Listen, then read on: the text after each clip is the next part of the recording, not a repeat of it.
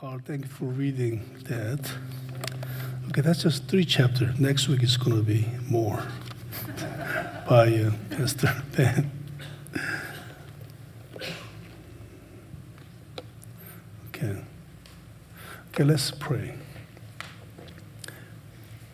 Heavenly Father, we thank you for gathering us here and giving us this opportunity to worship you, Father. I pray humbly that only your name will be glorified through this worship and through this teaching, Father.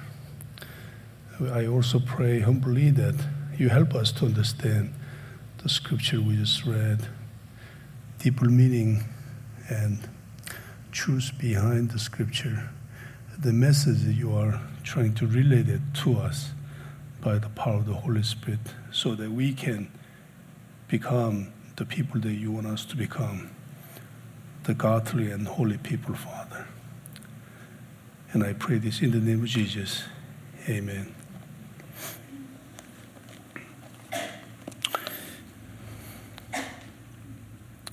So the Hollywood has been uh, making movies for a long time.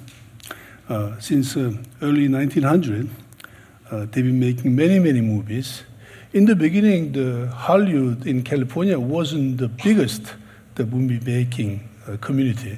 Uh, there was a community in France, but now, not anymore. Hollywood is bigger and better. Uh, Hollywood has a formula when they make a movie. Formula is how to make money. And so they have a different way of uh, making movies. And one of their formula uh, that served them really well. Uh, even this year, the, there are a bunch of movies with this formula. It's a formula with a hero and villain, the good people and bad people. You notice that sometimes really well-made movie without good villain is not as interesting as if you have really good bad people. And one of the best hero and uh, villain movie that we know of, uh, I think a few years ago they actually made one, and they're actually making another one. It's uh, Superman, the Man of Steel. And um, our hero in the movie start out usually humble and weak looking little boy doesn't look like much he loves uh, spend time with the father and mother, just like anyone else.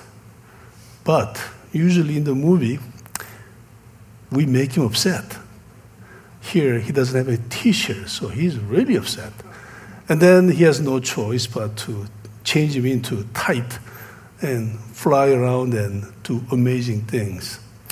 And like fighting with the, the evil villain, like General Zod, I think that's how, how it's pronounced, right? Jod, and who is really, really evil. By the way, he doesn't look that evil in this picture. He looked more evil in the next picture, this one. He looked really bad. And in that movie, even though I was uh, clenching my teeth, ah, oh, Superman, kill him, kill him. And he doesn't die. But at the end, you know that because of him, the villain, the movie became better. It's just, in the movie. In real life, of course, it's really hard. So, it is a good formula, good business for the Hollywood.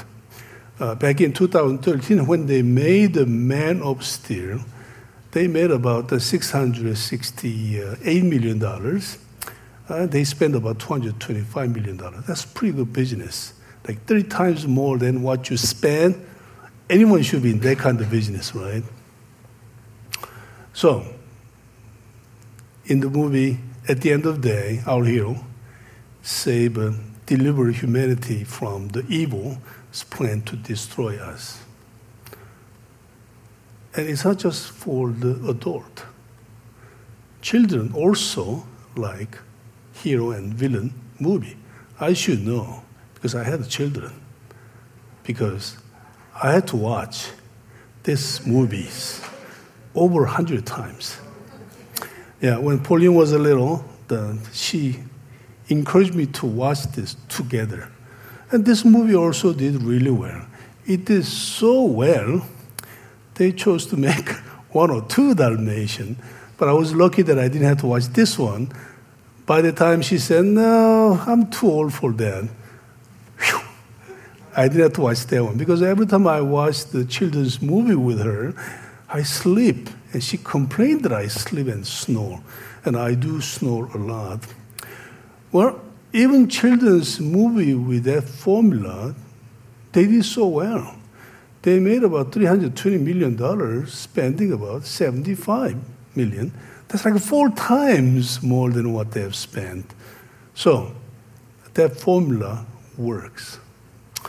So some of you might be asking, so what am I talking about uh, this, the heroes and villain? And what does this got to do with today's topic? Well, always my answer is a lot.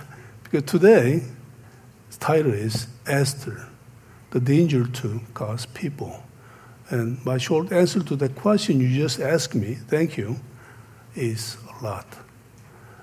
Hero and villain has a lot to do with today's topic. Because today's scripture comes from the book of Esther, and it is about hero and villain.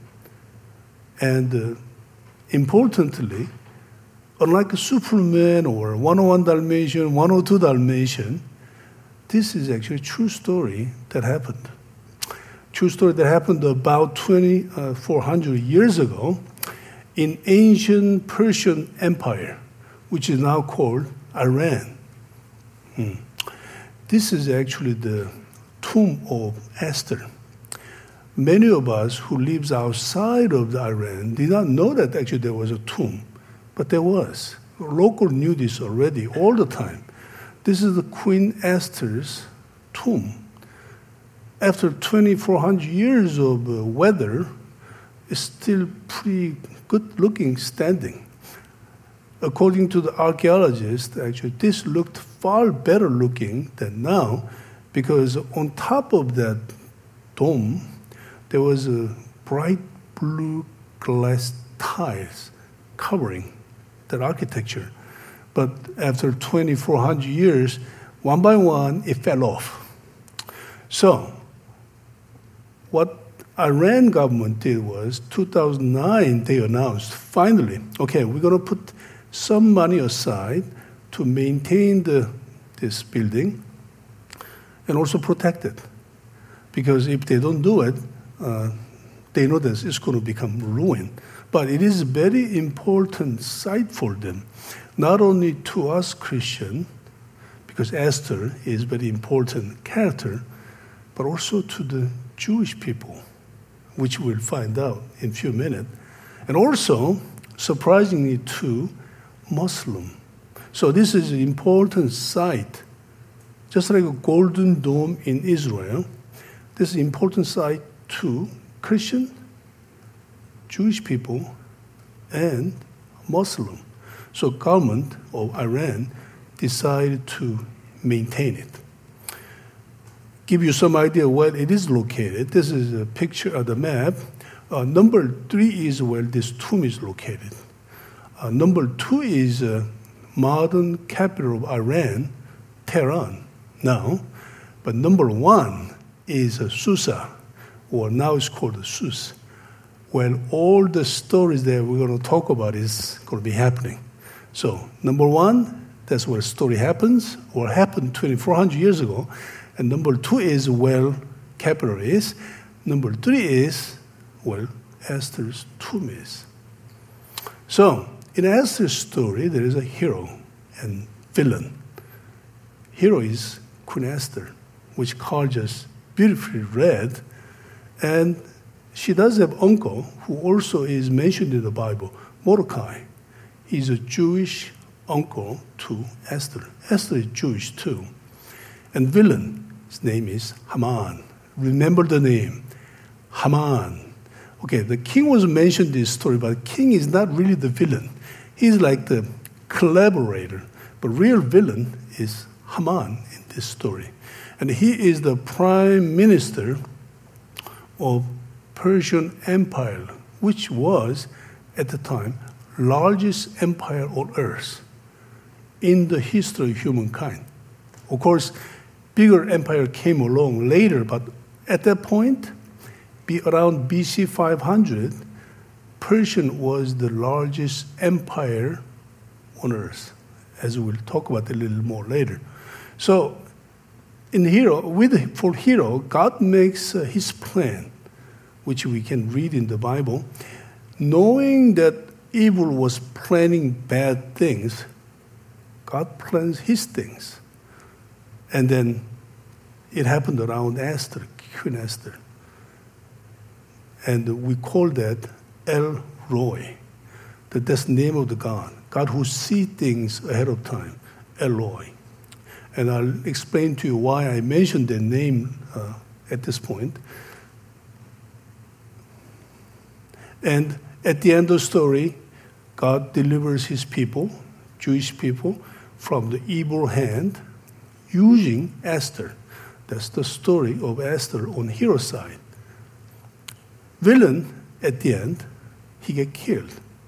He makes up his plan, but he get killed by his own plan, which Pastor Ben and David Silk will be explaining more in the next few weeks. So, so we're going to be starting the Book of Esther series today. It'll be in three parts. Today I'll be talking about Esther part one, basically covering chapter one, two, three. And then next week, Pastor Ben will be covering chapter 4, 5, and uh, Pastor Tim comes back from Korea and he'll talk about P31. And then July 2nd, Esther 3, the finale of this almost like a drama story, which actually happened in real life. So it'll be concluded by uh, David Silk. I encourage you to read Esther's because there's so much to learn. And I'll be stressing, uh, stretching, uh, uh, mentioning why this book is so important to us. And there is a reason why God has asked us to teach this book uh, around this time of this year. And we'll find out more why this book is so important. So, let me, even though the Carl beautifully read the scripture. Let me summarize the chapter 1 through 3 uh, slowly so we'll actually understand the story more. Uh, around BC 500, in the story of the Esther, the book starts with a party.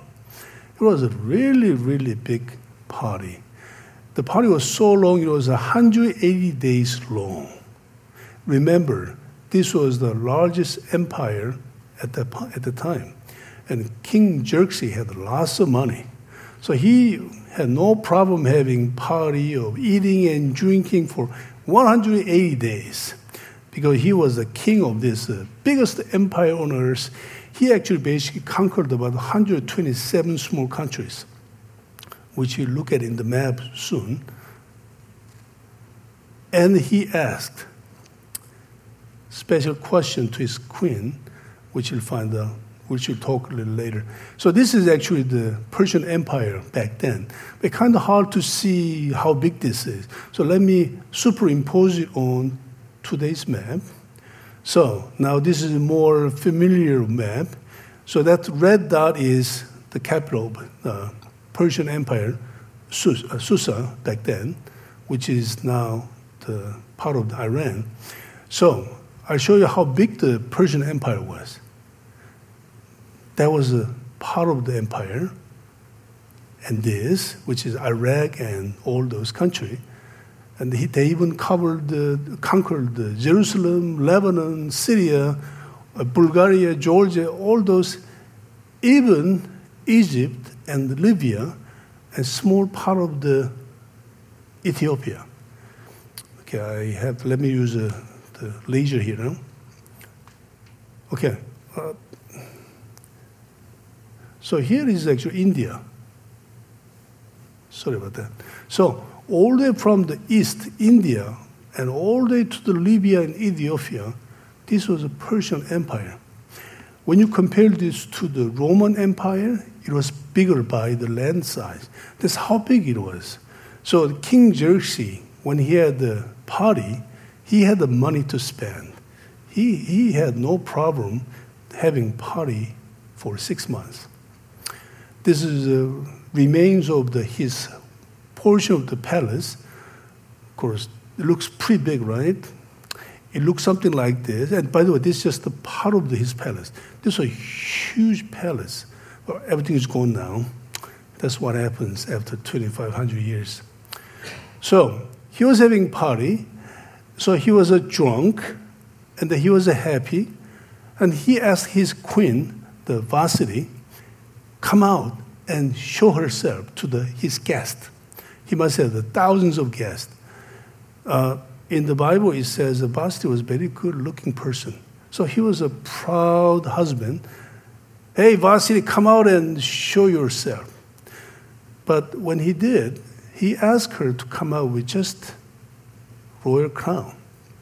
That's what the Bible said, nothing else. So some of the biblical scholars said maybe what he was asking was Vasily, come out without clothes just wearing crown. Maybe that's why she refused to come out. I mean, this was a very powerful guy.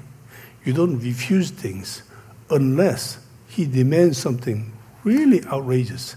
So the agreement is that maybe, just like Bible scripture said, he asked her to come out naked. So she said, You know, this is the limit. That one I'm not going to do. Well, king divorced her, making a room for the new queen. So King Vasily, Queen Vasily was removed, and then king ordered the beauty pageant to be held to look for the new queen.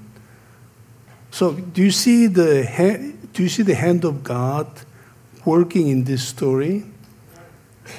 By the way, this uh, which I'll be talking about a little later Queen Esther is one of the two books in the Bible that doesn't mention name of God anywhere. There's two books, which I'll mention the other book later. So even though his name is not mentioned, you can tell in the story God doing something in the story. So anyway, so the Queen Esther become the queen at the age of 14 years old. She was only 14, just barely became teenager. But scripture do indicate that as soon as King Xerxes saw her, he said, you know what? I don't have to see the other 400 girls. This is it. She was a good looking inside and outside. So Queen just made decision very quickly. I wish I could see the picture of the Esther and meet her.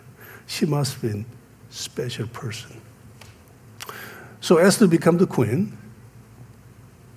And then soon after, Mordecai, her uncle, happened to uncover the plot for killing the king. How crazy is that? You see the God working already in this story even though his name is not mentioned. So later, because he does this, because he actually report this to king, he get a favor later.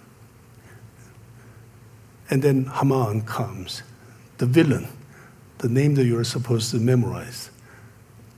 Haman, the prime minister of Persia, hate Jewish people, and he decided to kill them. And that's the plot. And he is so hateful.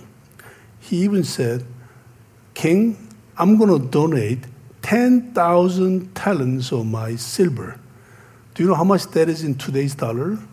As I said on the screen, it's equivalent to about 750,000 pounds of silver in today, this week's spot price, which is between uh, $19.25 is about 185 to 218 million dollars. Not only he had so much money, but he was willing to spend that much money to kill the, all the Jewish people in Persian Empire. That's how much he hated. Well, going back historically, the Haman, who is a descendant of Agag, and the Jewish people had some bad relationship. Anyway, King Persia, King of Persia, gave the permission to kill the Jewish people. He's not so bright. He was king, but he was not a good king. Anyway, so he gave the permission to kill everyone on a single day. And date of killing of the Jewish people and taking their property was announced. And the one thing about this is that this law that they passed, killing the Jewish people, it says, okay, about 12 months from today, or on one day, 12th of the Adar, which is uh, like the February or March, you, can, you have the legal right to kill your Jewish neighbor if you choose to. And after that, take everything they own. How crazy is that? But that was the plot. You can kill your Jewish neighbor, as many as you want, and then take everything they own. That was the law they passed. So that is a summary of the story. So let's start with, uh, uh, let's see uh, what we can learn from this story. And there are about five of them that we can learn, and there are many more, but this is the main point. Okay, let me, okay. Okay, number one, on your outline, God who is everywhere. That's something we can learn from this story. As I said uh, in the beginning, the God was not mentioned anywhere. So Esther is one of two books that named after female. Uh, guess uh, which one is the other one? The book named after female is Ruth's. Esther is also unique in that he is one of two books that mentions no God in the whole book. Uh, Esther is made of 10 chapters, but there's no God. The other book is Songs of Solomon. But Esther is unique in that there's no God. But God is everywhere throughout the book, as we notice. Uh, Luke 12 7 said, Even the hairs of your head have all been counted. Meaning, God knows everything.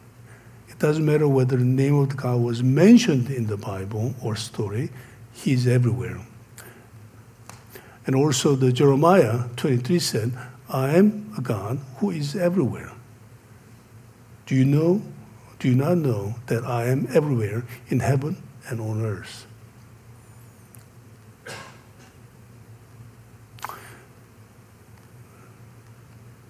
So,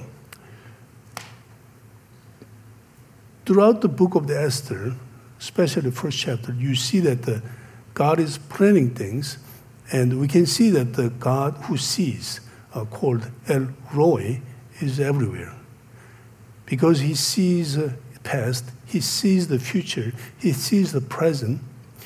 He can see and plan things ahead. So we see the El Roi in this story.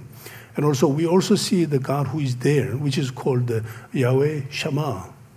Even though his name is not uh, obviously mentioned, written anywhere, uh, Yahweh Shammah is everywhere in this story.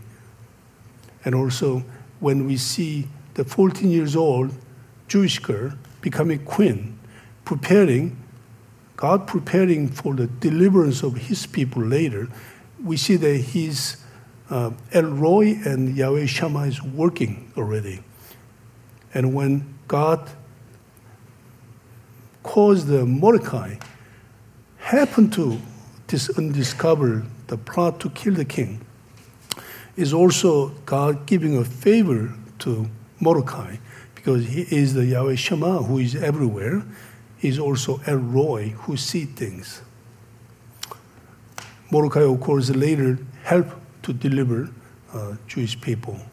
And also we see that the God uh, the, who provide uh, Yahweh Jireh everywhere because he's the one who sees things and who also provide things for his people. So in this book, we can see that uh, God is written all over the place, even though it is not specifically written anywhere. So on your outline, first one, you can say, nothing is coincident but providence.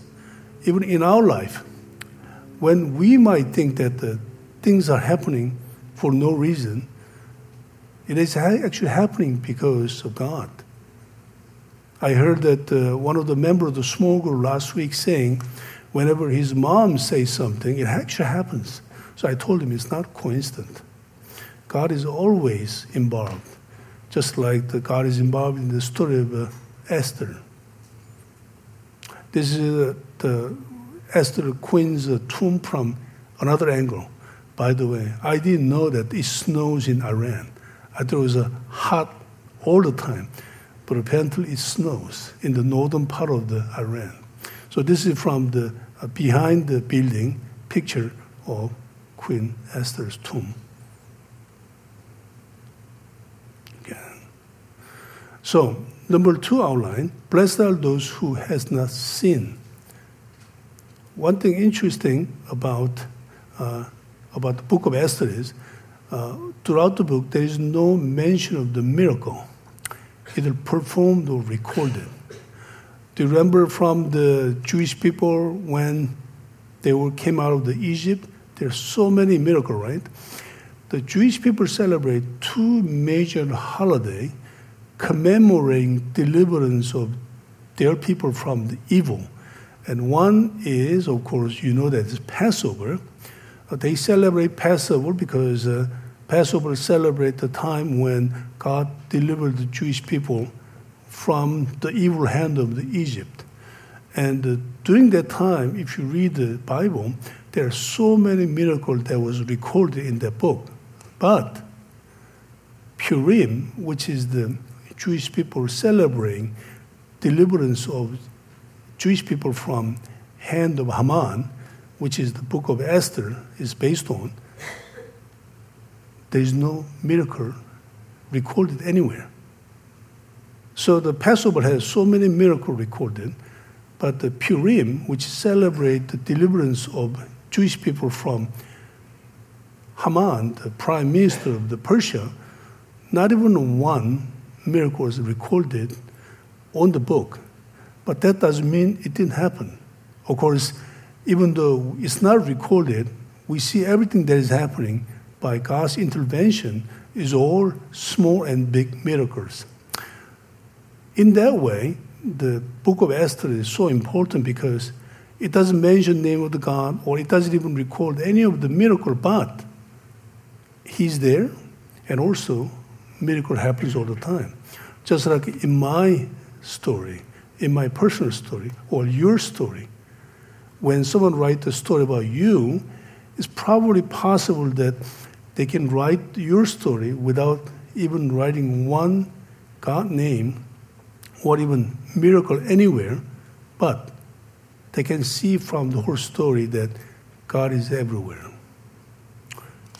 So Jesus said in the John 20, Blessed are those who have not seen yet have believed.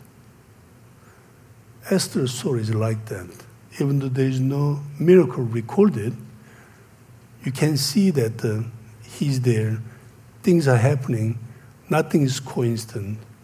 And uh, Jesus did say, Blessed are those who believe without seeing it. Have you seen the, these cookies?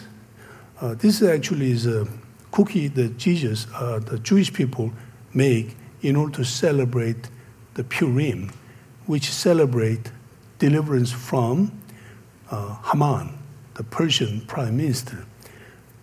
It's called the Hamantaschen.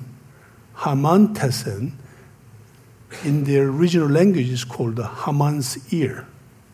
Does it look like ear? So on the Purim day, they chew on the Haman's ear. You know what you're trying to do to us? See, we're eating your ears, and they're eating these ears. So that cookie is specially made to celebrate that day. apparently Purim is a pretty large uh, festival. Uh, it's almost like a Halloween to us.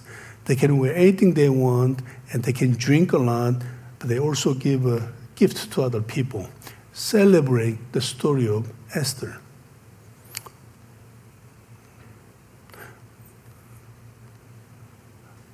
So, even though there weren't uh, many miracles, uh, there were many miracles in the Bible, it does not always help faith to mature.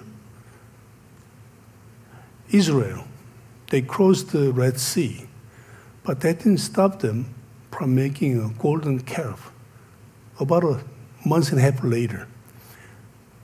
I never understood this story. I mean, they crossed the Red Sea. The God did one of the big miracles separating the sea. And then about a month and a half later, just because Moses was not coming down from the mountain quickly enough, they said, you know what, let's dump everything. Let's make a golden calf. That's another the evidence that miracle really doesn't help people. We also know that the pillar of fire by night and pillar of the cloud during the day, by the way, that is the pillar I heard they also did not stop them from disobeying. So the miracle doesn't really help us. Uh, it does serve the purpose. So a powerful miracle by the Israelite did not really cause them to obey him. No. So Israel constantly they disobeyed and rebelled against God, despite they seen so many miracles. So, uh, I'd like to share with you this one. So, it's better for us not to have a lot of miracles in there because it is actually give us a practical lesson um, because it encourages us to deal with our problem with just faith. The miracle doesn't help us anyway, but Esther book is so important because it actually helps us to live with faith alone, which is actually better. Just like Esther and Mordecai, we should live life like that too. If unseen miracles are necessary, God will make it happen anyway. And we also read this uh, scripture that it's better to believe without seeing it. So, name of God, no miracle, but we already seen God working behind the scene. And we saw the God El Roi in the story. We saw the God Yahweh Shammah in the story. We also saw God Yahweh Jireh in the story throughout the uh, story. Uh, let me add you one more thing. God, our shepherd, Yahweh Roi, is there too. God has uh, 19 different names but we can actually pull out many names indicating that he was present in the whole story. So we can add that one. Even though he's not mentioned, even though he's not seen, he sees, he's there, and our shepherd, looking away to provide Yahweh Jireh. Number three, evil does not like what God loves. Evil knows that God loves Jewish people. Genesis 12:3 said, I will bless those who bless you, and whoever curse you, I will curse. And all the people on earth will be blessed through you. And this is actually, we should take this literally. As I show you very interesting statistic uh, soon, we should actually personally take this literally evil also knows that the Jesus will come from the Jewish lineage. That's why the Jewish people went through so much, because uh, Satan does not like whatever God loves. Satan knows God loves Jewish people. And Satan knows that he is going to be destroyed eventually because of Jesus, and Jesus come from the Jewish lineage. So he has no reason to like Jewish people. And that's why he, they went through so much. They went through the Egypt Exodus. They went through this, uh, uh, the Persia things. they also later went through, uh, through the Holocaust. So they went through so much. And that's why God said, make sure you bless them, because through them you'll be blessed. So evil has no reason to like people God loves. And more than ever, that's why we need His protection, El Shaddai. We love God. Evil does not love whoever God loves. So, only way we can survive is His protection, El Shaddai. Just like the Jewish people in Persia, the, we need the God Almighty, Shaddai. Uh, this is statistic I was talking about. 2014, ADL did a global study uh, about anti-Semitic study. Uh, I hope everyone pays attention to this. Okay, it shows uh, on the left side the group of countries that hate Jewish people. So 93% for West Bank, meaning 93% of the people in West Bank and Gaza hate Jewish people. So the, Iraq, Yemen. There are many other countries. On the right side is the list of the country that favors Jewish people. So when it says USA 9% means only 9% of the Americans don't like Jewish people. So that means 91% of the Americans like Jewish people. So it is a simple study, but very important study. So that uh, on the right side, it includes the United Kingdom and Sweden. There are a bunch of other countries, but you can see, God said, "I will bless those who bless you, Abraham, Israel, Jewish people. I'll curse those who curse you." So people, a group on the left side is a country that actually is cursing Jewish people. And you can tell how those countries are West Bank, Iraq, Yemen, there are a bunch of others. So those countries that bless Jewish people, by the way, I heard that the United States is very unique in that uh, United States, in a way, to treating the Jewish people, one of the most favorable country. And United States is still the superpower and blessed in many ways because people here, over 90% bless Jewish people. At least don't hate because we know that we're not supposed to. Genesis 12, 3, as I said, I bless those who bless you. So I say, personally, you guys, be careful. Be careful. God is faithful and he keeps his promise. And he doesn't lie. Number four, God calls all things work together for good to those who love God. So you can write on your outline to work together. Romans 8:28 says, and we know that God calls all things to work together for good to those who love God to those who are called according to his purpose. And you can see the story of Esther. This is happening.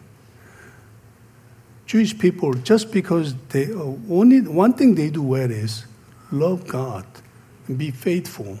And God is actually making everything work together for them. Nothing else. So even in our lives, just because we love God, God is going to make everything work together. Sometimes it may look mysterious, but it's nothing is coincidence. Everything that happens around us, for us, Christian, is by providence. God's hand is everywhere. El Shaddai, El Roi, and all those other names of God is everywhere in our, in our life, even though God is not written anywhere in our life. So finally, the God wants us to further His kingdom. Actually, that is one of His uh, big plan. God could have saved the Jewish people without help of Esther, but that's not the way He works. God could have saved the Jewish people from the evil hand of Egypt without help of Moses. But that's not what he does. He wants us to be part of the business. And I'll tell you why. See, he wants us, you and me, including Esther and Moses, to grow in faith, becomes godly. That's all he wants. The reason 1.6 million Jewish people were delivered from Egypt and crossed the Red Sea, and he took them out to the desert because he wanted to make them his people. And that's the whole point. He wanted to make them the people who believes in God, and he wanted them to grow their faith. Every day we all go through the, our family situation, job situation, many different situations, and it is there so we can grow. He's not trying to uh, trick us. He wants us to grow through those circumstances. And that's the whole point about Esther, too. God knows that by doing that, some of them will become more faithful. Not everyone, some. Always is not 100%. But the whole point is, through those difficult times, He wants them to pray. As you'll find out more from next teaching, uh, Pastor Ben and uh, David Silk will talk about it. They'll pray. Because in 12 months, they're going to die. If they don't pray with that problem, when should they pray? God wants them kneel down and pray, and so they did, and God delivered them, just like in our life.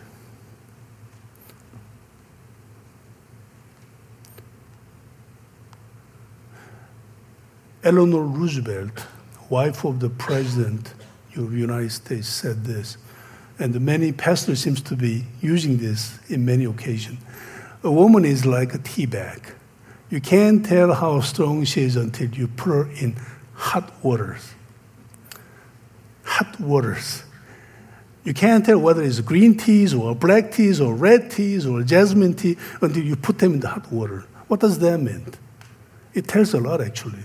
Maybe that's why pastors has been using this so many times. Just like tea bag. You don't know how tough you are.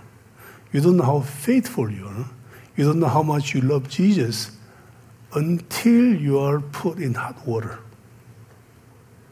Esther was not the person you think you are. If you read the story, Esther was reluctant. She wasn't 100% for helping Jewish people.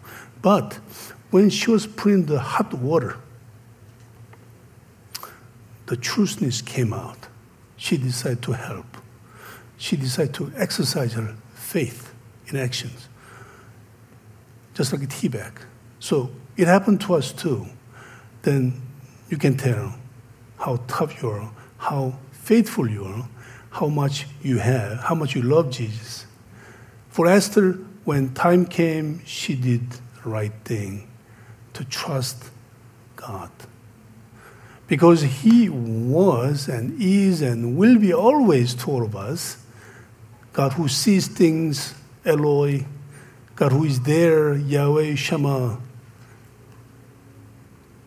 God who will provide, Yahweh Jireh. Our shepherd, Yahweh Roi. Our Almighty, El Shaddai. As he was to Esther and Mordecai and more, he will be to us too. Only if we ask Him to help us. Let's pray. And Father, we thank you for the story of Esther.